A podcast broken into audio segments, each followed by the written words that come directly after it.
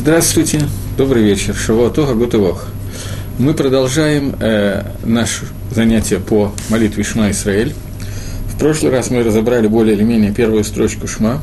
Я в двух словах напоминаю, чтобы перейти дальше – мы разобрали, что когда мы читаем Шма Исроэль, Хашем Алакейну, Хашем Ахат, слушай Всевышний, Всевышний, э, слушай Израиль, Всевышний наш Бог, Всевышний един, мы должны иметь обязательную кавон, обязательное намерение при этом принять на себя Оль Малхут Шамаем, то, что Всевышний является нашим царем, на себя, на всех своих потомках, на все органы своего тела и так далее. Это кавана, о которой сказано, что эта кавана задерживает. Э, как известно, когда мы читаем последнее слово, слово «эхад», «шма Исраэль», «хашем Алакейну», «хашем эхад», или «эход», в зависимости от того, кто как читает, то мы читаем его долго, читаем «эход», и продлеваем букву «далат» настолько, насколько, на какое-то время. Э, при этом мы должны думать такую вещь, как говорит книжка Нефиш Гахаим, то в это время у нас должна быть кавана, намерение, что мы провозглашаем то, что Всевышний есть единственное, что существует в принципе. Все остальное существование, которое мы видим, столы, стулья, друг друга, компьютеры, которые, я думаю, что вы часто видите, и так далее, это мы видим только постольку, поскольку Всевышний продолжает на это влиять и продолжает его создавать. Э, я на секунду отвлекусь от Шма и обращу ваше внимание на кусочек из молитвы, который мы молимся, брахот, который мы молимся перед Шма. Когда мы говорим, что Всевышний Михадеш Тамид Бакольем Маасеби решит, что Всевышний обновляет каждый день регулярно Маасеби решит дело творения. То есть, если бы Всевышний не влиял на то, что им было создано изначально, то эти предметы просто исчезли. Тем самым мы еще раз подчеркиваем одну вещь что Акодыш Барагу – это единственное то, что существует, единственное существование, он эхат, он эхит, он один, он един, и это единственное, что есть. Все остальное, то, что мы видим и так далее, это невроем, создание, которое создал Творец, и они существуют в связи с тем, что Всевышний дает им возможность сейчас существовать. А он эхат, он эхит. Это должна быть наша кавана, наше намерение, когда мы читаем Шма, когда мы говорим Шма Исраиль Ашем Алакейну Ашем Хат. В тот момент, когда мы переходим к следующей строчке, о которой мы с вами говорили, что понятие этой строчки не до конца понятно, э, то есть, Борох Шимкот Малхотол Алам Ваэт, благословен славное царство его Всевышнего, твое во веки веков, мы говорим ее Балаха, Штиха. И мы обсуждаем, мы обсуждали, что значит, что мы говорим Балаха, что значит, что мы говорим это тихо. Это означает, э, мы приводили Мидраж, который говорит о том, что э, о том, что Малахей Ашарот пользуется этой фразой. И Маширабейн ее не произносил, а мы произносим ее тихо. Почему? Потому что она выглядит как украденную Малахей Ашарот. Она как будто бы к нам не относится. Э, после прошлого урока я получил один телефонный звонок по поводу этой фразы «Борошим кот Малхаталалам и меня спросили, как я отношусь, и у меня не было особо времени говорить, потому что я сразу же после этого, буквально через две минуты после этого звонка должен был начать урок по, с кем-то, с кем я учусь регулярно. И э, мне задали интересный вопрос. Не означает ли это, что на нашем уровне мы не можем постичь, что означает Боров ход Малхотула Ламваэт. Мы не можем понять омика глубины этой фразы, поэтому для нас она как бы украдена. Для Малахея Шары, для ангелов, которые говорят эту фразу, она с ними сливается гармонично, она к ним относится. К нам она до конца не относится. Поэтому мы примерно представляем, на какую тему мы говорим, но поскольку мы не пропускаем это через себя, то поэтому мы говорим это шепотом. Такой пируш мне предложили в качестве ответа на тот вопрос, который я задал. Давайте его на некоторое время запомним, потом мы к нему вернемся. Это интересная мысль, и попытаемся ее разобрать. Если я ее правильно изложил, настолько, насколько я ее понял, настолько, насколько я ее запомнил. Теперь мы двинемся дальше немножко. Я хочу вам рассказать, какой пируш этой фразы дает книга Нефиш Гахаем. Фактически это не Нефиш Гахаем, Нефиш Гахаем она изложена. Фактически это кусочек из Геморы э, Псохим. Гемора Псохим э, приводит такой, такой сипур. Насколько я помню, он приводится в Нефиш Гахаем. Я, честно говоря, не посмотрел. Одну секунду. Таки нет, он здесь не приводится. Гемора Псохим э, приводит такой сипур, что существует Батмелах, царская дочка, которая живет в царском дворце и живет, ну, просто совершенно изумительно. Есть такой анекдот, я его расскажу на всякий случай, чтобы было не очень грустно. По поводу того, как один таксист взял Рокфеллера. Рокфеллер это был мульти-мультимиллиардер некоторое время назад. Он взял его подвести там с одного места на другое. Рокфеллер, когда приехал, дает ему столько, сколько стоит проезд, и один доллар на чай. Таксист говорит, вы знаете, я вчера по этому же маршруту вез вашего сына, он мне дал 5 долларов на чай. Ответил Рокфеллер, что смотри, говорит, э, мой сын, он сын миллионера Рокфеллера, а я сирота. Поэтому я не могу дать так много на чай. Мелах, который живет во дворце, царь, у него есть какие-то обязанности, ему надо чем-то заниматься, он чем-то занят. Бат Мелах, у нее есть все еще немножко. Ей ничем не надо заниматься, она дочка царя, этим все сказано. Это еще сильнее, чем, дочь, э, чем сын Рокфеллера. И вот эта дочь царя, естественно, получает самые лучшие виды еды, которые она хочет. Ей приносят слуги в золотых, я не знаю, тарелках или чем они там носили, во всем золоте, серебре и так далее, самые изумительные продукты. И вот она, говорит Гемора, Ериха Цикей Кадира. Она унюхала я не знаю, как это по-русски назва- назвать, это каждый раз для меня проблема. Э, представим себе кастрюлю большую, в которой готовится какое-то жаркое мясное блюдо. Внизу на, к дну кастрюли прилипает э, какие-то вот, э, при, прижариваются какие-то штуки, назовем их поджарки, я не знаю, есть такое слово или нет, кто-то мне говорил, что есть, я до конца не убежден, что такое слово есть, назовем их поджарки. В всяком случае, понятно, о чем я говорю. И вот она унюхала эти вот поджарки и страшно захотела их кушать. Принести грязный котел из кухни э, в царские хоромы как-то не очень удобно. Но, тем не менее, она требует, она именно этого хочет. И вот ей приносят эти поджарки, несут их, чтобы она кушала. А Кодыш Баругу, Всевышний благословлен он, он царь всех миров, которые он создал. Этих миров миллионы маленьких десятых. И что Шилут Аламот, ангелы более высокие, менее высокие и так далее, они спускаются сверху вниз. И вот все эти миры – в которой Всевышний проявляется как царь, мягко говоря, намного больше, чем то, как он проявляется как царь в нашем мире. Почему? Потому что в нашем мире существует свобода выбора. Существует пхерахавшит, существует яцаргара, существует дурное начало. И мы с вами пользуемся и тем, и. Мы пользуемся пхерахавшит по-разному, разнообразно пользуемся. Яцаргара в нашем мире не совсем находится в отпуске. Он иногда получает большую зарплату, иногда хорошо работает, и мы не справляемся с этой работой его. Выбираем выбор, делаем отнюдь не всегда идеальный. Бывает такая ситуация, даже страшно себе представить, что человек вместо того, чтобы учить Тору целый день, на 10 минут отвлекается от изучения Тора. Не про бы сказано. Но такое бывает, я сам видел неоднократно на себе. И так далее. Ецаргара работает. Мы не выполняем, мы фактически делаем хилуль Гашема, скверняем имя Всевышнего тот момент, когда мы не делаем того, что от нас требуется, складывается обратная ситуация. И вот что происходит. Слово «мелах», как мы с вами договаривались, происходит от слова «лалехет» – «идти», «леголих» – «вести». Мелах – это тот, кто ведет весь мир в данном направлении, бакивун, в тот кивун, в то направление, для которого мир создан. Когда мы объявляем, что Всевышний Мелах, это означает, что мы следуем согласно воле Творца и делаем каждый наш шаг соответственно его воле. Папаштус мы этого не делаем на простом объяснении, к сожалению.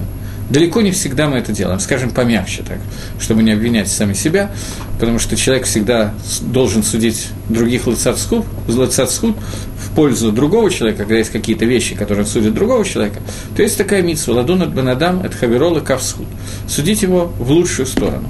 Обычно это очень трудно сделать по отношению ко всем людям, кроме себя.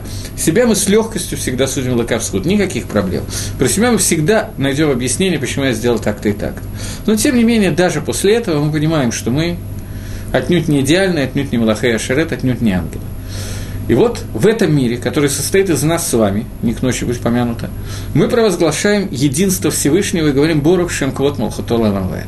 Благословено славное царство Твое Всевышнее во веки веков. Это как-то немножко мелко. Всевышний царем здесь проявляется намного меньше, чем во всех остальных мирах. В мирах, которые находятся выше нас, в мирах, которые относятся к Малахею Ашрет, к ангелу служения, к ангелам, понятно, что проявление Всевышнего в виде царя – в миллион раз больше. И вот мы говорим, Борух Шемквот Малхутола Алавай, благословено славное царство тебе во веки веков, здесь. Нефиш Гахаем комментирует, он не приводит этот отрывок, который я сказал, он приводит его в двух словах. Но он комментирует его. На самом деле, Нефиш Гахайм, наверное, надо все-таки сказать два слова о том, кто ее написал, это будет правильно. Нефиш Гахайм – это книга, которая написана учеником Вильнюсского Гаона, про которого вы наверняка слышали, Равхаем Воложнер. У него было несколько учеников. Вильнюсский Гаон не открывал Ишивот. У него был довольно небольшой бытмидраш, довольно небольшое место для изучения Торы, в которое входили такие люди, которых нам, в общем-то, даже во сне не показывали. И эти люди в дальнейшем очень много сделали для распространения Торы в мире. Рафхайм Воложнер, он фактически основал все литовские ишивы, которые, те ишивы литовские, которые сегодня существуют, они вышли из тех ишивот, которые сделал, основал Рафхайм Воложнер. И он написал книгу Нефиш Гахаим, книгу, которая, используя различные каббалистические термины и так далее, объясняет на очень доступном уровне для нас с вами какие-то вещи. В нем есть, в этой книге есть гагаот, которые значительно более трудные для чтения. Некоторые из них просто почти невозможно понять, некоторые простые. Я не помнил, что тот кусочек, который я хочу, хочу зачитать, был Гагаот, но это Гага, который он привел. Так вот, он говорит, что в Мамар, который, кусочки из Гемора, которые я вам рассказал в Псохим, рассказывается о том, почему говорится «Борух Шемкот Малхотол Аламвет», почему говорится эта фраза «Благословено славное царствие твое». И что оно означает во время чтения Шма? Что установили, что мы бы ее говорили тихо, и привели наши мудрецы пример с дочкой царя, которая унюхала и так далее. Больше он не рассказывает ничего, а мы уже, я уже вам рассказал только что, о чем идет речь. Поэтому э, ее Авадим, ее рабы, решили принести ее в тишине, принести ей ту еду, которую она просит, сделать это в тишине так, чтобы никто этого не видел, поскольку, с одной стороны, она это требует, с другой стороны, это как-то неудобно. Говорит Рафхайм дальше. Валихара и фалема шалам заль. И этот машаль, этот пример, на первый взгляд, совершенно непонятен. Гала швах гадольгу, ведь это очень большой швах, это очень большое почитание для нас. Почему? Потому что мы провозглашаем Всевышнего царем. Всевышний захотел, чтобы в этом месте мы его провозгласили царем. Чего нам надо стесняться? Почему мы не должны это делать вслух?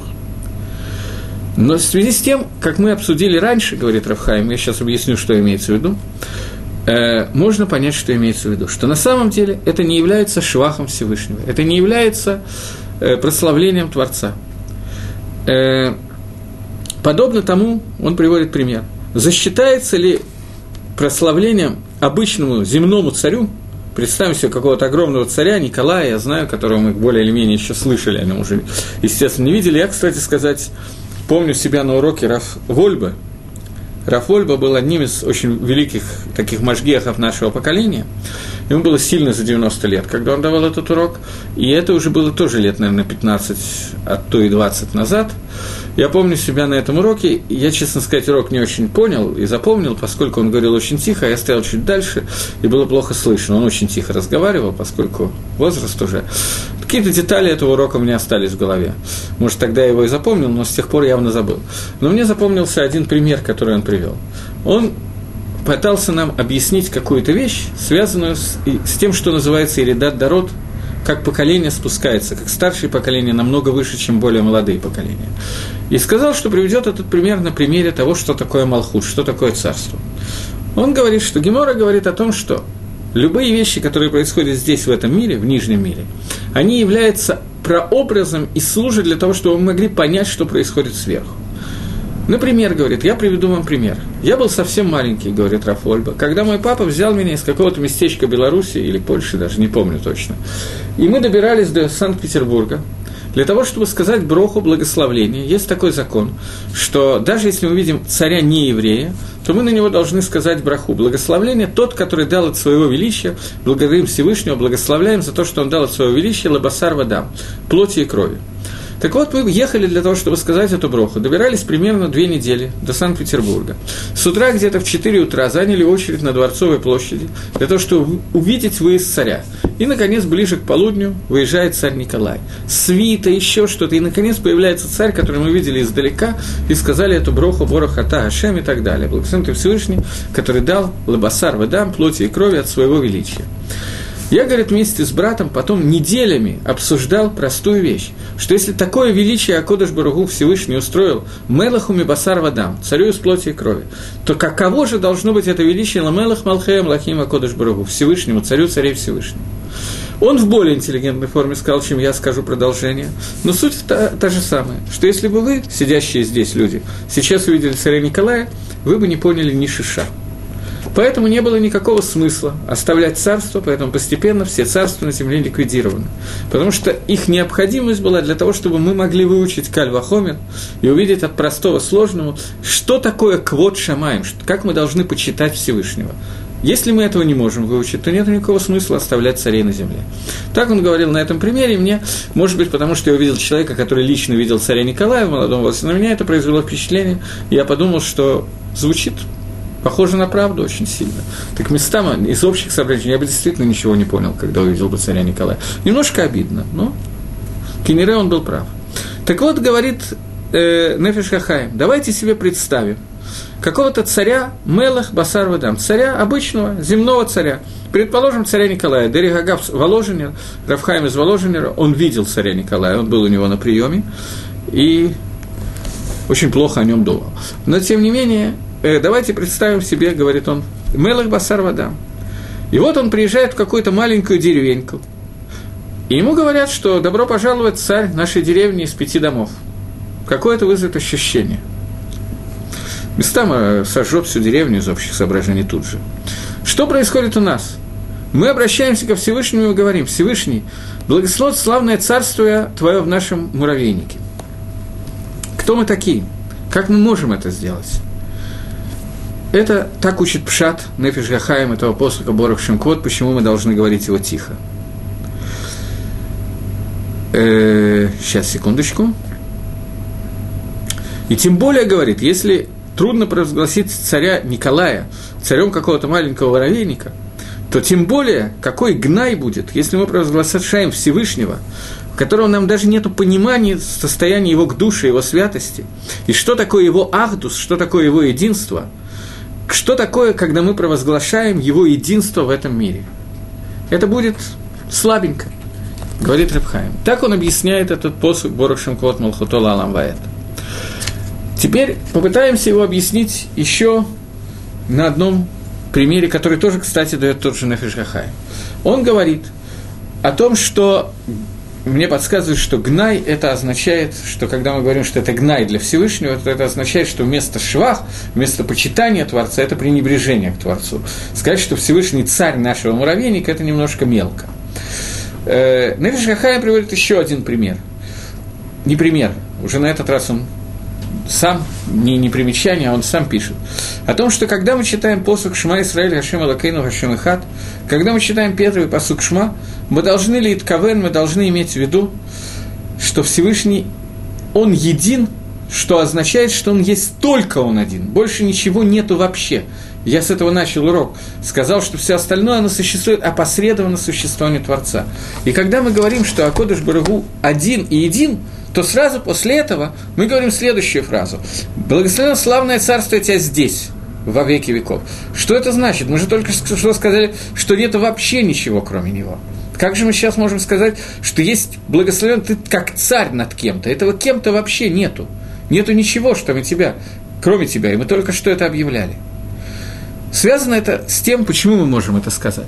Это связано с тем, что мы находимся на такой мадреге, на такой ступеньке, что мы говорим о единстве Всевышнего, о том, что Он один и един. Но мы этого не ощущаем по-настоящему. Мы смотрим по сторонам и видим компьютер, например, с моим изображением, потом ночью будет тяжело спать, еще что-то. Мы видим стакан, мы видим книжку, мы видим микрофон, мы видим и так далее. Стол, стулья, стены. Лымайся мы все это видим и ощущаем это как мациют, как существование. Поэтому нам трудно сказать, что мы приняли на себя, что Ашем он один, и он един, и нету ничего, кроме него, потому что для нас это Михаза и Кишикра, видит, видится как ложь. Поэтому мы говорим Борух Шемквот Малхутола Навайт, Всевышний, ты руководишь всем, что мы видим вокруг. Благословено твое царство, которое ты молих это все. Это то, что мы говорим. Поскольку на нашем уровне, с точки зрения Микабеля, с точки зрения того, кто воспринимает это, это воспринимается именно так. Первая фраза «Шма Исраэль», она называется э, «Ихида Илуя», верхней степени объявления Всевышнего Эхат. Един, один. Вторая фраза, это означает более низкое, на более низком ступени, в нашем мире, так как это проявляется объявление единства Творца. Илу это то.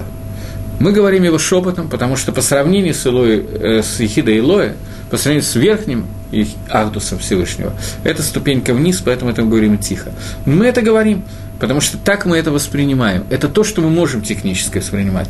Шма Исраэль мы воспринимаем очень в аспекте относительном, потому что мы не видим таким образом. Это наша проблема – Дери Хагав, просто заодно. Нефиш Хахаим приводит еще один пример, если я сейчас его найду, я про него забыл, одну секунду. Нефиш Хахаим приводит еще один пример, если не найду, то мне придется Бальпы рассказывать устно. Пример, который говорит о том, что э, Э, в прошлый раз на уроке я приводил такой пример, что Иаков Авину, когда Иаков умирал, он собрал вокруг себя все 12 колен и сказал всем 12 коленам, что он хочет им раскрыть время и то, как придет Машех. И у него ушел Руаха Кодыш, от него ушло пророческий дар. Он решил, что кто-то из его сыновей нарушает Тору. И тогда все сыновья ему сказали, слушай, Израиль, Всевышний наш Бог, Всевышний един. Шма Исруэль. И тогда Иаков им ответил, Борух Шем Квот Малхотола Аламвает. Иаков воспринимал и говорил вслух, согласно этому Мидрашу, Борух Шем Квот Малхотола Аламвает. Маширабейну считал, что он не должен это говорить. В чем разница между Иаковом и Маше? Это вопрос, который задает Нефиш Хахаим и пишет. О том, что Маширабейну находился на несколько иной ступени, чем Иаков. Очень трудно когда, говорить, когда мы сравниваем Авраама, Ицхака, Якова, Маше. Это, в принципе, совершенно неправильно делать, на мой взгляд. Но что я могу сделать? Хазаль это делают. Наши мудрецы благословенной памяти это делают. Они приводят пример. Авраам Амину сказал «Ванахи афар ве эфер». «Я являюсь прахом и золой». Когда Авраам Авину победил во время э, битвы между э, ними четырьмя царями, если вы помните, была такая битва, я давал на эту тему урок или нет? Про четырех царей? Нет. Когда Авраам Авину победил во время битвы с четырьмя царями, то Авраам Авину обращается к Всевышнему и говорит о том, что у меня нет никаких заслуг. Анахи, Афар, Веэфер. Я зала и прах, больше ничего. Яков Авину сказал в Анахи Афар, я Афар, я прах – Маше и Аарон сказали, «Ваанахнума, а мы что? Что мы такое? Мы вообще ничего». Что это означает? Когда э, общество Израиля роптало против Маше по поводу того, что он вывел из, из Египта, а теперь у них нет мяса, и они умирают в пустыне без мяса, то Маше, обращаясь ко Всевышнему, сказал, что они ропчат на меня с Аароном, и чуть еще немножко и побьют нас камнями, ванах нума, мы вообще ничего – эта ступень говорит, э, кто? Будем говорить про Нефиш Хахаим. Это, не, это он цитирует, но тем не менее. Нефиш Хахаим пишет, что ступень Анахнума, ступень «А мы что?» это ступень еще большая, чем ступень Иакова. Иаков, Авраам, они оба воспринимали тебя как, как песок, но как что-то существующее. В принципе, основная задача человека, когда он, это продолжение комментария к Шма Исроэль, когда человек принимает на себя то, что Всевышний является нашим царем – то это означает, что я говорю о том, что Творец ведет меня. У меня нет никакого своего «я». Я превращаюсь в Эвида. Что такое Эвид? Эвид – это раб. Раб – это человек, не имеющий никакой своей воли, который полностью подчиняет себя воле своего господина. Мы, Исроиль, должны быть Авадим Шелякодыш Барагу, рабы Всевышнего. То есть мы должны полностью истребить какое-то свое желание. Все, что у нас есть, это посвятить себя воле Творца. Это означает, что Акодыш Барагу – гу мелах. Это означает, что Всевышний Благословен, он царь. Царь, он нас ведет, я сам не иду. И об этом сказано в книге Зогар, и цитируется во всех книгах, которые можно прочитать в мире, что «а вот гем-гем Меркава».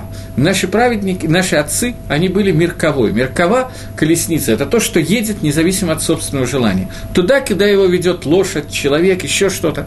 Он не, это неодушевленный предмет, не имеющий своего желания. Такими мы должны стать. И наши працы сумели этим стать. Они сумели полностью подавить свое «я» по отношению ко Всевышнему.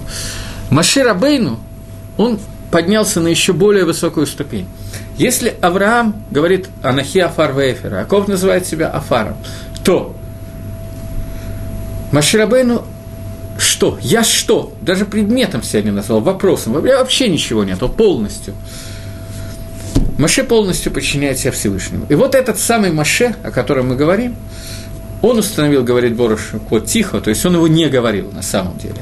В Торе не написано, в Торе мой Шарабейну не написано Борошем Квот. Мы его говорим, потому что его говорил Иаков Авину. Маше слышал его от ангелов, но сам его не говорил. Этот Маше Рабейну, он обращается к Всевышнему и говорит, «Герени на эт квадеха, покажи мне свой ковод». Что такое ковод Всевышнего? Что такое «покажи мне твой, твое, твое почитание, твой ковод?» Не знаю, как ковод перевести. И Ракодыш Барагу говорит, что этого даже ты не можешь увидеть. Но я переведу, проведу перед тобой коль кого лифанейха, и ты увидишь меня сзади, а лица ты тоже не сможешь увидеть. Увидишь затылок. Что это значит? Что значит увидеть затылок Всевышнего, я не знаю. Но сказано, потому что, говорит Всевышний, сказано, лой рейни адам вахай, не может увидеть меня человек и остаться в живых.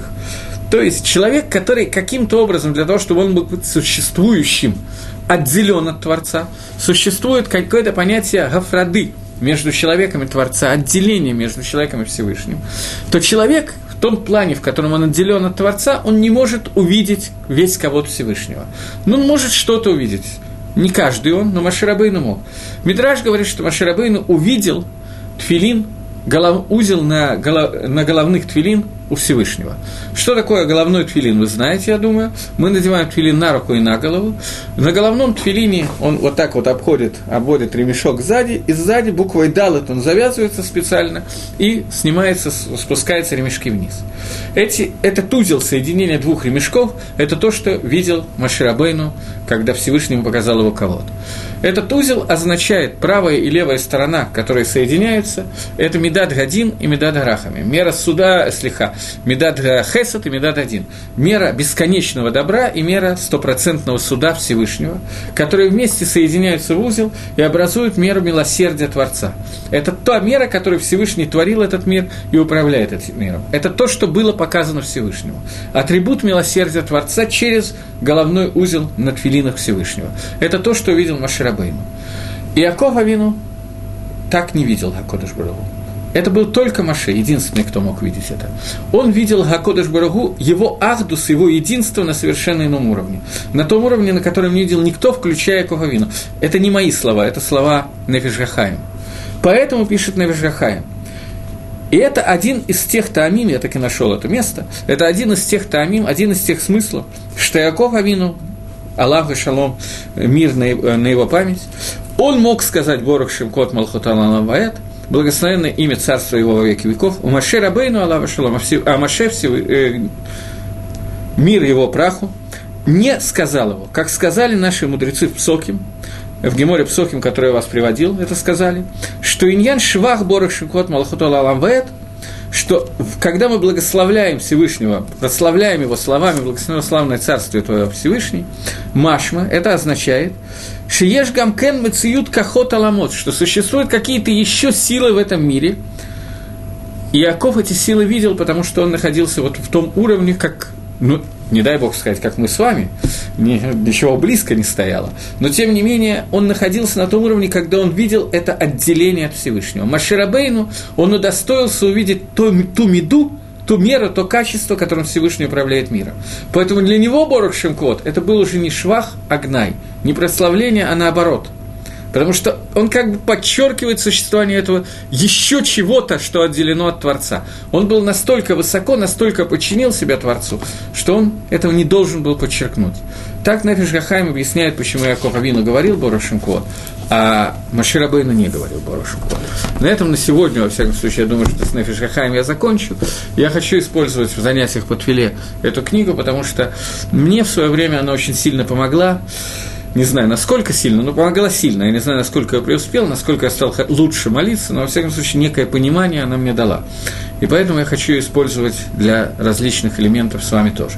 Я хочу только, чтобы не было никакого недопонимания, то, о чем я говорю, подчеркнуть одну вещь. Естественно, я прекрасно понимаю, что когда мы читаем первые две строчки Шма, Шма Исраэль и Бором Шепквот, я не имею в виду, что кто-то из вас, начав молиться, будет все, что я сейчас сказал, Лид Кавен каждый раз иметь в виду, когда он это читает. Но, тем не менее, общий фон, который составляет эти вещи, он должен остаться в голове, и он очень помогает сосредоточиться во время молитвы и понимать, о чем идет твила. Общий обязательный каванот, я еще раз их повторяю, потому что если вы сделаете весь этот фон, но не сделаете обязательных каванот, то моя лекция очень навредит вместо того, чтобы помочь, я этого, честно говоря, не хотел бы. Так вот, общий каванот, который мы должны иметь, обязательном, в обязательном порядке. Это во время чтения Шма мы принимаем на себя то, что Всевышний наш царь, на то, что имя Всевышнего, Ютка и Вавка, и четырехбуквенное имя, это был, есть и будет, это Адон Коль Гаалам, Господин всего мира, он же Элакейну, он же влияет на нас во всех влияниях, которые мы можем видеть в нашем мире, Башгаха протит частным влиянием, и этот же самый Гашем, этот же Всевышний, он Ихат, и нету ничего, кроме него – в том, что мы видим в отделении этого мира от Творца, мы должны подчеркнуть, что благословленно Шем, имя славного царства этого во веки веков, то есть в том, что мы видим, мы должны провозгласить швах, э, почитание тому, как Всевышний атрибутом Малхус, атрибутом Мелаха ведет этот мир. Это две каваны, которые должны быть обязательно присутствовать во время чтения этих двух строк, ибо Паштус на простом по простому объяснению, если мы этого не сделали, нам надо пересчитывать шма. Я говорю по простому объяснению, потому что есть мнение Хайодом, я не имею права его не сказать, я сейчас подумал, что если человек приходит в синагогу, и обычно он всегда молится хорошо, с учетом всех каванот, которые нужны и так далее, и вот он сейчас кончилась твила, и он подумал, что я вообще ни о чем не думал в это время – что я говорил Шме, я не задумывался в этот момент об этом. Такое бывает, к сожалению. Говорит Хайодом, что ему не нужно перечитывать Шма. Почему? Потому что само то, что он шел в синагогу, чтобы читать Шма, это как кавана, что я иду, как обычно, для того, чтобы провозгласить Малхут Шамай. Ибо Диавид, говорит Хайодом, этого достаточно. Паским мы Галаху, считаем мы Галаха как Хайодом или нет, это сложный вопрос, но в некоторых ситуациях Башад Хак трудно сейчас, можно ли смог на Хайодом. И это Галаха, которая Михурешит. Я сейчас пытаюсь вспомнить, но не помню, приведена она в Мишне Бруре или нет, это Галаха Хайодом. Но, тем не менее, это известная Галаха, Хайодом это пишет. Теперь будем считать, что мы разобрали первые две строчки. Я думаю, что для первых строчек вполне достаточно. И будем двигаться немножко дальше. Мои планы, я просто хочу с вами поделиться своими планами по поводу этих занятий, это займет еще одну-две минуты. Я бы хотел с вами разобрать полностью Шма, после этого полностью утренний брахот, после этого Шманаэсра, и после этого немножечко Псукей де Зимра, некоторое количество начала и конец э, Псукей де Зимра, которые мы читаем, то есть те обязательные части молитвы, которые, в общем, мы более или менее обязаны молиться при любой погоде и при любых условиях.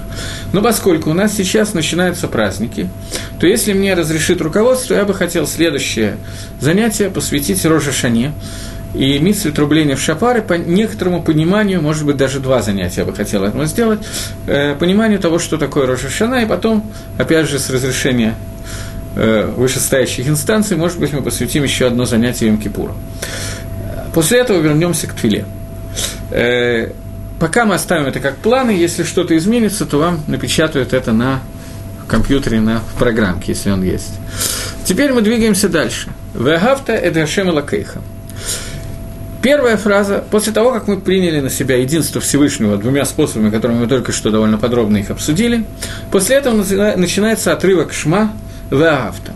Ваафта – это Гашем Лакейха. В, э, в Торе он идет сразу после строчки Шма Исраиль. После этого идет заповедь. Ваафта это Шема Лакейха Бахоль Лававеха, Вахоль Навшеха, Вахоль Мадех. Возлюби Всевышнего Бога твоего всем, всем или всеми сердцами твоими, всей душой своим и всем достоянием твоим или всеми мерами твоими. Э, заповедь Ваагавта Эдашем, заповедь любить Всевышнего. Заповедь достаточно интересная и достаточно, о ней можно много говорить, на много у меня уже нет времени, но несколько слов у нас еще есть время сказать. Заповедь В Агавта и возлюби. В принципе, эта заповедь достаточно трудна в своем звучании и простом понимании. Как можно Возьмем сейчас более простой способ объяснения того, что такое любовь. Я помню, был анекдот советских времен, когда о любви говорить было нельзя, просто это было очень неприлично в школе, во всяком случае, в институте. И был такой анекдот по поводу того, что в каком-то дворце культуры повесили объявление, что сегодня вечером, в 6 часов вечера, состоится лекция любви. Туда, естественно, полезла куча молодежи послушать лекцию любви, и лектор начинает свою лекцию и говорит, что любовь бывает двух видов. Есть любовь между мужчиной и женщиной, а есть любовь к нашей советской родине. Мы займемся сегодня вторым. Так вот, а, агава, само понятие, существует понятие, которое нам более или менее известно, понятие между любовью, между мужем и женой, мужчиной и женщиной и так далее. Как можно дать заповедь «возлюби кого-то»? Полюби кого-то. Что если я не люблю, то как можно потребовать от меня люби? Возлюби, возлюби Гашема. Ну, допустим, про Гашема очень мы боимся сказать, что я не люблю, но э, можно дать, взять другую заповедь для того, чтобы нам легче было разобрать этот пример, ее мы меньше будем бояться. Вагавтал и камоха. Возлюби ближнего, как самого себя. Есть некий Рувен, который мой ближний – я его должен любить. Ну, не нравится он мне, что я могу сделать? Ну, не хочу его любить, я хочу с ним не иметь никаких отношений. Откуда вообще взялась такая идея, что можно заставить кого-то полюбить, приказать кому-то кого-то полюбить? В том числе, Лемайса, в том числе полюбить Всевышнего. Как можно это сказать? Что такое любовь? определение. Для того, чтобы говорить о какой-то заповеди, нам надо ее определить. Что такое понятие любовь? Что такое агава? После этого можно понять, что такое ваагавта. Понятие агава, любовь, это означает, тут мне надо подняться и написать несколько слов на доске.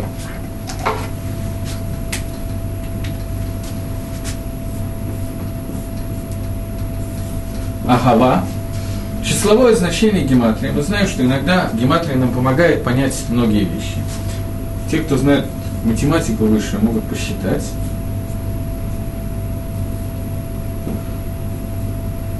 5 плюс 2 плюс 5 плюс 1 равняется, 5 плюс 5 это 10, плюс 3 – 13. Таким образом, гематрия слова «агава» означает 13.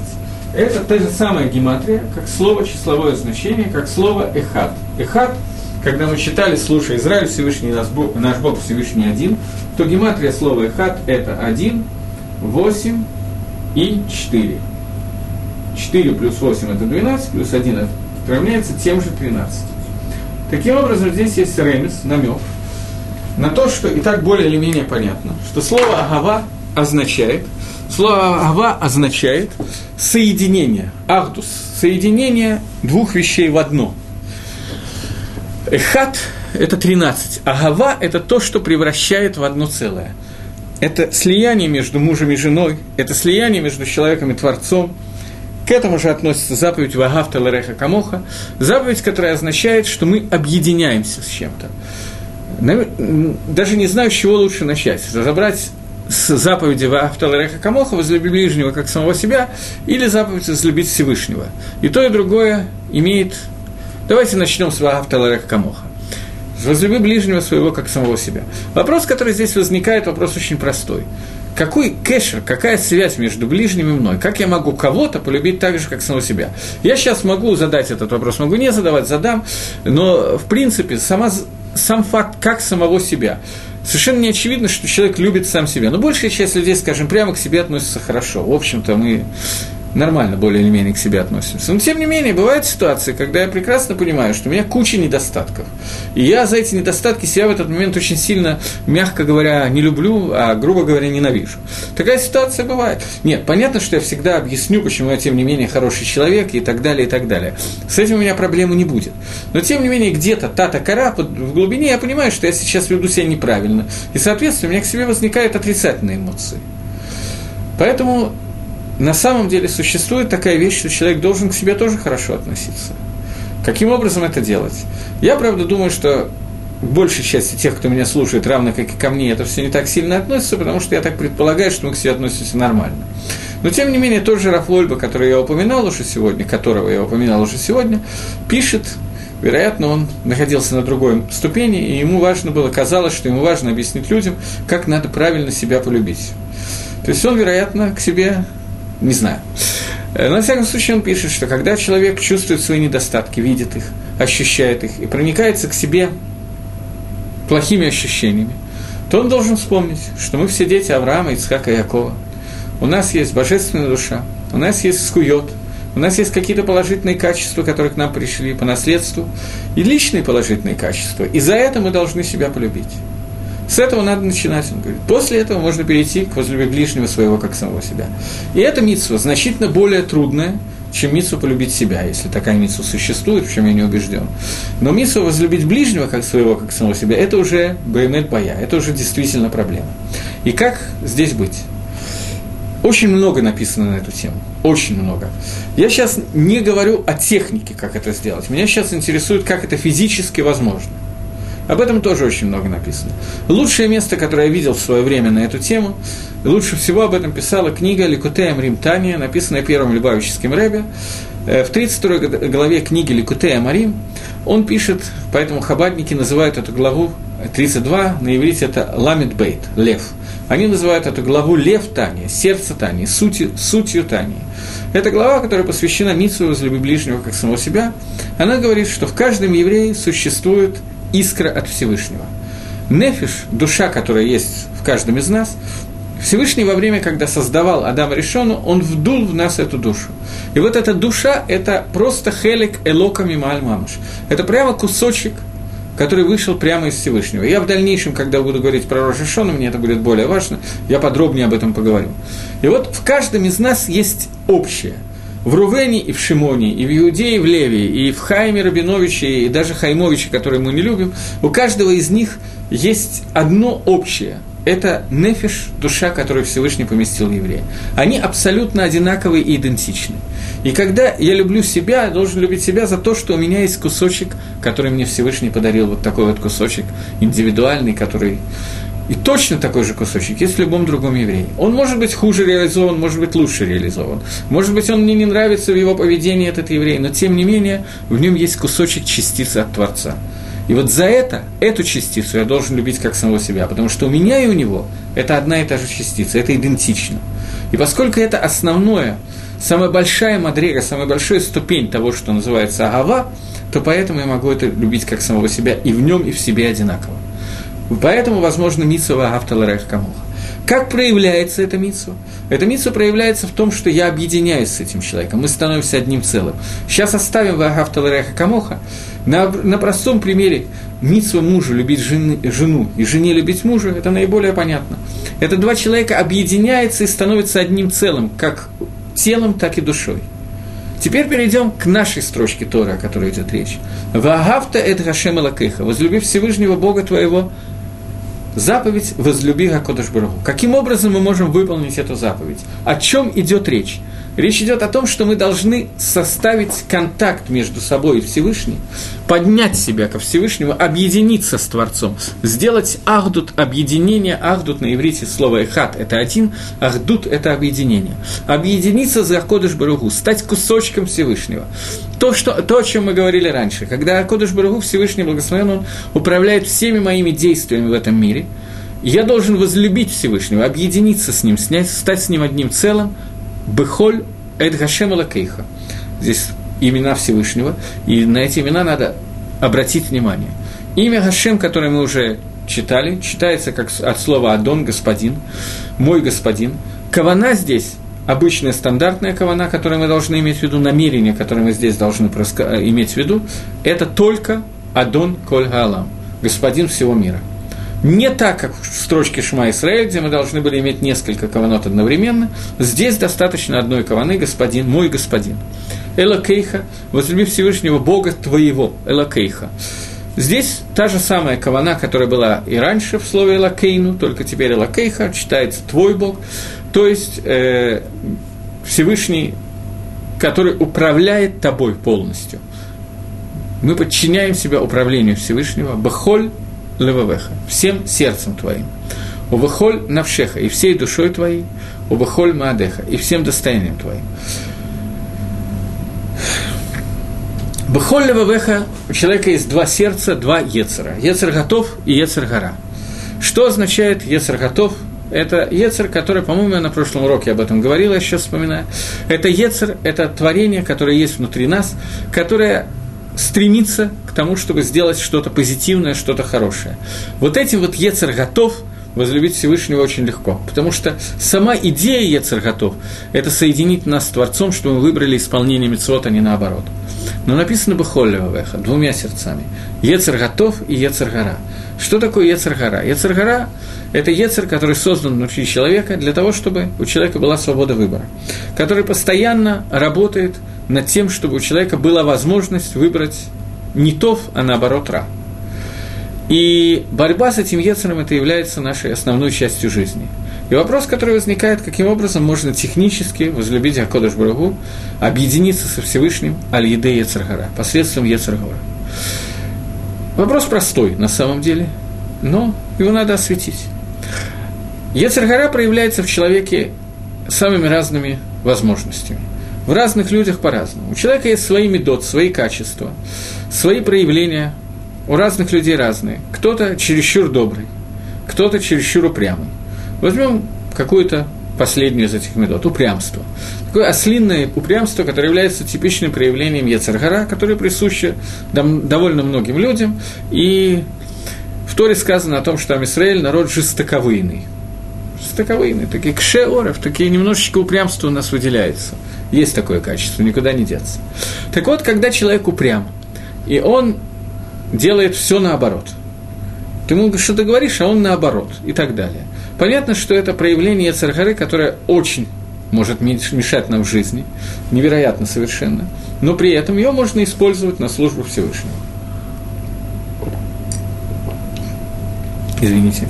Например, человек, который э,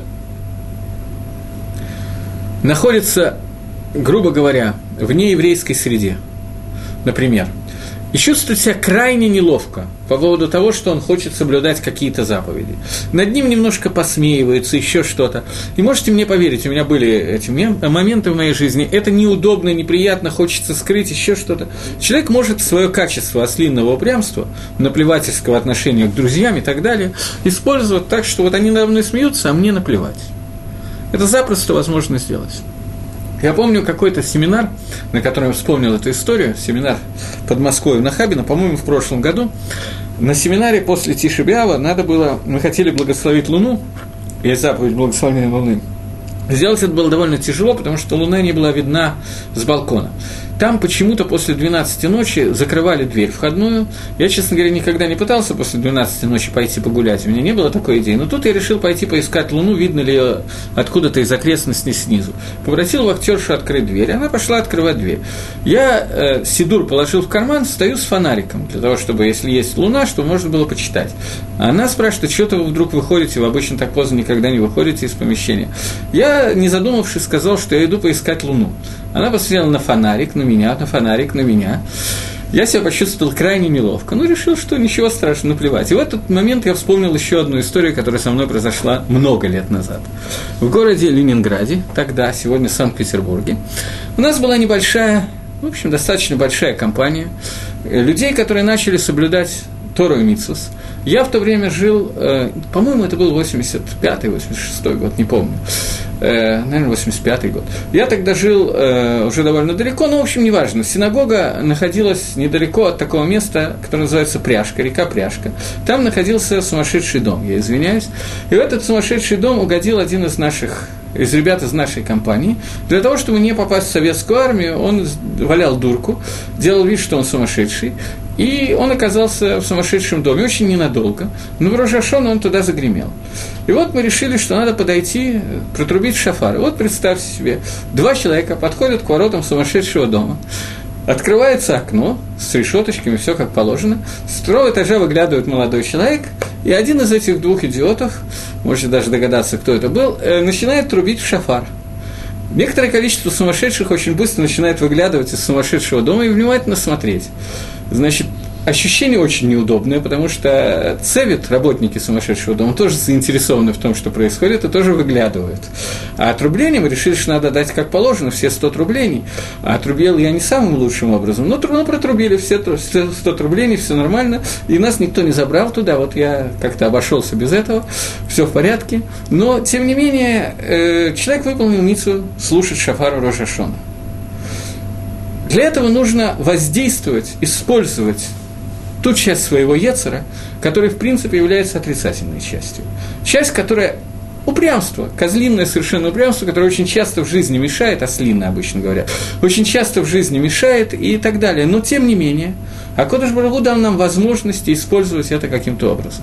Поскольку я затронул сумасшедший дом, про другого человека, который тоже там лежал, я расскажу другую историю уже в качестве анекдота, а не в качестве комментария. Это история Маасе Шигая, история, которая действительно была. Один молодой человек, ныне живет в Соединенных Штатах Америки, в Бруклине, верующий, все в порядке. Он э, учился в институте Бонж-Блюевича в городе тоже в Санкт-Петербурге. Вот, его выгнали из института, ну, что-то связанное было с сионизмом, с религиозностью, я не помню деталей, я пытался вспомнить недавно, мы с женой, но не помним, за что его выгнали. Но он был выгнан из института, и его должны были призвать в армию. Он в этот момент женился. И они с женой разыграли спектакль, когда она вызывала скорую помощь, скорая помощь вызывала, у него рассыпаны э, пачки из-под таблеток, из-под снотворного, говорили, что он пытается, она говорила, что он их выпил и хочет покончить с собой, он говорил, что она все выдумывает, ничего этого не было, может быть, только случайно. В общем, на третьем звонке его забрали в сумасшедший дом за попытки самоубийства, и через полтора месяца выпустили с белым билетом освобождением от армии. Все прекрасно, он избавился от этих лекарств еще через некоторое время, и нормально они жили, еще через год его взяли и восстановили в институте. И надо было ходить на военную кафедру. Вдруг еще через полгода примерно до него доходит, что же я хожу на военную кафедру, у меня же белый билет. Он приходит на военную кафедру и говорит, вы знаете, говорит, я не должен к вам ходить, я сумасшедший. У меня документ, что я сумасшедший. Ему говорят, покажите. Он вытаскивает этот самый документ, справку из сумасшедшего дома, показывает освобождение от армии, все. Они читают, нет, говорят, здесь написано, что это для солдата у сумасшедших, для офицера мы должны проверить. Это история, которая была на самом деле в качестве полуанекдотического случая. Ему сделали комиссию, он получил освобождение от офицера тоже. Примерно, если я правильно помню, как это было рассказано, но на офицера, говорит, может, на офицера, может быть, вы нормально, это мы не знаем, это надо проверять. То, э, так вот, заповедь возвращаемся, это поскольку я вспомнил одну историю, то вторую тоже вспомнилась. Возвращаемся в Агавта это Лакейха Бахоль Левавеха. Мы должны любить Всевышнего обоими Ецерами. И Ецер готов, и Ецер гора Оба эти хецера у нас должны быть посвящены службе Всевышнего. И до тех пор, пока у нас существует Ецергора, это одна из наших Авадот – одна из наших служб. В дальнейшем Латит Лаво на будущее Всевышний обещал нам, что он уничтожит наши Эцергору, и после прихода Машеха, Бамира Бимейну в скорости в наши дни, нам обещано, что у нас не будет Ецергоры вообще. Но до тех пор, пока Ецергора существует, одна из наших функций – это уничтожить, не уничтожить ее, извините, а использовать эту Ецергору для службы Всевышнего. Я привел один из примеров наплевательского отношения. Такой же пример может быть совершенно другой. Обратные примеры тоже могут быть. Например, человек, который слишком добрый, он может эту доброту использовать там, где ее не надо использовать, может использовать там, где надо использовать. И любое другое качество, которое связано с проявлениями Царгары, возможно этому использовать. Убухоль навшеха, улухоль маадеха. И всем душ... всей душой твоей, всем достоянием твоим. Говорит Гемора, что Бахоль Навшеха, даже если ты должен отдать свою душу. Ты должен служить Гашему, провозглашать, читать Шма – провозглашать единство Творца, даже если это требует отдать твою душу. Я сейчас не буду входить, или, может быть, можно в двух словах войти, не знаю, как правильно сделать. Существуют определенные законы, когда человек должен жертвовать собой ради службы Всевышнему, когда не должен. Наверное, в двух словах, только не надо из этого делать вывод, это не урок Галахи, поэтому я не смогу все сейчас сказать, но, тем не менее, в двух словах, наверное, имеет смысл сказать. Существует посук Торы, отрывок в Торе, который написано «Вахай Багем», про Митсву, про заповеди Торы сказано, ты будешь жить ими. И говорят наши мудрецы, хай багем, велоемут багем. Ты должен жить заповедями Торы, а не умирать из-за заповедей Торы. Это одно из мест, в которых сказано, что человек из-за пикох нефиш, ради спасения человеческой жизни, человек должен нарушить заповеди Торы. Он должен нарушить заповеди Торы. За исключением трех мецвод – трех заповедей, которые человек не должен нарушать заповеди Торы, даже если ему грозит смертная казнь. Эти три вещи – это кровосмешение, э, кровопролитие, прелюбодеяние и идолопоклонничество. Это три вещи, из-за которых человек должен пожертвовать собой и не отдавать, и не нарушать заповеди ни при какой условии. Остальные заповеди он может нарушить или должен нарушить для того, чтобы остаться в живых и соблюсти много заповедей Торы вместо того, чтобы одну. Это э, общий клаль, это общее правило. Есть всякие детали, например, что если присутствует 10 человек в Аргесе, когда есть много народу, и человека публично заставляет нарушить какую-то из заповедей Торы, то он должен пожертвовать собой и не нарушать заповедь Торы, даже самую легкую, даже Мингаг и так далее, и так далее. Но это некоторые детали уже, в которые мы не будем входить, когда и что и так далее. Но существуют моменты, когда человек должен пожертвовать своей жизнью, но не нарушить заповеди Тора. Об этом сказано, что ты должен служить э, Всевышнему Богу твоему, бехоль навшехом, всей душой твоей, всеми душами твоими, даже если тебе требуется отдать душу. Мне кажется, что на прошлом уроке мы рассказывали, обсуждали Раби Акиву. Раби Акива, который, э, Раби Акива, которого привязали к столбу и разрывали его тело на части в тот момент, когда он читал Шма. А Сара Гарагей Малхут, 10 человек – рабоним, которые были убиты римским, э, э, римским э, Малхутом, римским царством, из тех десяти самых ведущих наших мудрецов и праведников. Один из них был Раби Акива, которого приговорили к смертной казни за то, что он публично преподавал Тору. И за то, что Раби Акива был приговорен к... Когда Раби Акива был приговорен к казни, пришло время чтения Шма, и его убивали, разрывали на, крюками на части в тот момент, когда он молился Шма. Сказали ему его ученики, которые в это время находились там, Реби Аткан, Реби, до сих пор сколько можно. И ответил Раби Акива, что всю жизнь я думал о том, как можно технически выполнить заповедь, возлюбить Всевышнего всей душой своей, и не знал, как это можно. Сейчас эта возможность пришла ко мне в руки, и я ее упущу. Я не могу сказать, что Раби Акива был рад тому, что его разрывают на части. Это маловероятно. Но, тем не менее, он исполнял эту заповедь в тот момент, когда его убивали, и он выполнял заповедь объединиться со Всевышним, провозгласить единство Всевышнего, возлюбить Всевышнего всей душой своей. После этого идет следующий посук «Убыхольма Адеха» и всем достоянием твоим. Возьмем сейчас этот перевод «всем достоянием твоим». Это не пошут, не единственный перевод, который существует, но возьмем его всем достоянием твоим. Возникает вопрос, если уже сказано, что ты должен возлюбить Всевышнего всей душой твоим, то очевидно, что всем достоянием ты тоже должен возлюбить, потому что душа, на первый взгляд, больше, чем достояние. Отключает Гемора Талмуд, что это не так. Есть люди, для которых легче пожертвовать своей жизнью, чем пожертвовать копейкой. За копейку он удавится. Поэтому для разных людей даны разные испытания. И, и поэтому сказано и всей душой своей, и всем достоянием твоим. И то, и другое относится к заповеди «Возлюби Всевышнего», объединись с Ним. Не отделись от Него, останься в этом контакте с Ним. Через что объединиться со Всевышнего? Через Тору и Митсус. Продолжим еще один посук, у нас, наверное, на него хватит времени. «Ваю адварим аэлу» и будет эти слова. Адварим аэлу, эти слова, о которых идет речь, это Шма и это вся Тора. И будут эти слова Торы, всей Торы или только Шма, Ашер Анахимица в Хагайом, которые я заповедую тебе сегодня, Аль Левевеха, будут они на твоем сердце. Мы уже с вами обсуждали такой момент, что я полностью не успею этот посук обсудить, но мы оставим на через несколько раз. Мы обсуждали, что лев, сердце человека, оно отвечает за такое понятие, которое называется гаргаша. Гаргаша – это ощущение, чувство – чувство, вот чувство – правильный перевод. У нас существует понятие мох и понятие лев. Мох – это мозг, лев – это сердце. Лев должен быть подчинен мозгу, то есть чувства человека должны быть подчинены его мыслям. Но после того, как человек их э, подчинил, после этого ощущение – это является фактически основной частью в молитве. Так вот, и будут эти слова, слова Торы, которые я говорю тебе сегодня, не только у тебя в мозгу, но они войдут в твою гаргашу. Мы сейчас говорим о начале шма и возлюби Всевышнего всем сердцем, всей душой, всем достоянием. И будут эти слова, будут эти слова, которые являются заповедью возлюбить Всевышнего, пусть они станут частью твоего сердца, то есть пусть они войдут в него, и пусть это останется твоей гаргашой и твоим ощущением. Ты должен ощущать постоянно вот это вот состояние желания прилепиться к Творцу. Это состояние, которое наиболее важно. Есть известная Майса. У меня уже мало времени, поэтому я хочу эту Майсу, и этим мы закончим. Есть известная Майса про какого-то хасида, который сидел и ел фаршированную рыбу. И к нему подошел Рэбе и спросил, «Э, что ты делаешь? Я, говорит, ем рыбу. А почему ты ешь рыбу? Он ответил, что потому что я ее люблю. Ответил ему хасид, что если бы ты любил рыбу, ты бы не ел, а отправил, отпустил ее в море плавать. Ты не рыбу любишь, ты себя любишь.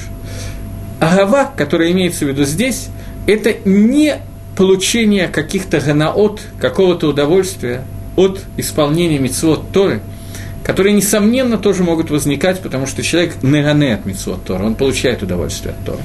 Тем не менее, Деврей Тора и митцвот, слова Тора и митцвос, они не даны для нас для получения удовольствия. Суть их является немножко другим.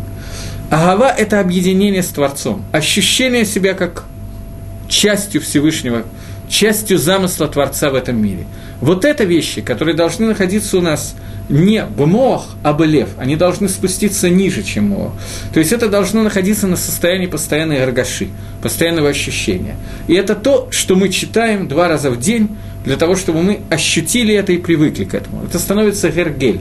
Гергель – это привычка. В тот момент, когда это входит в понятие привычки, то в этот момент это становится частью человека, ощущением человека. На этой ноте мы должны закончить и до следующего Йом Решона, до следующего воскресенья.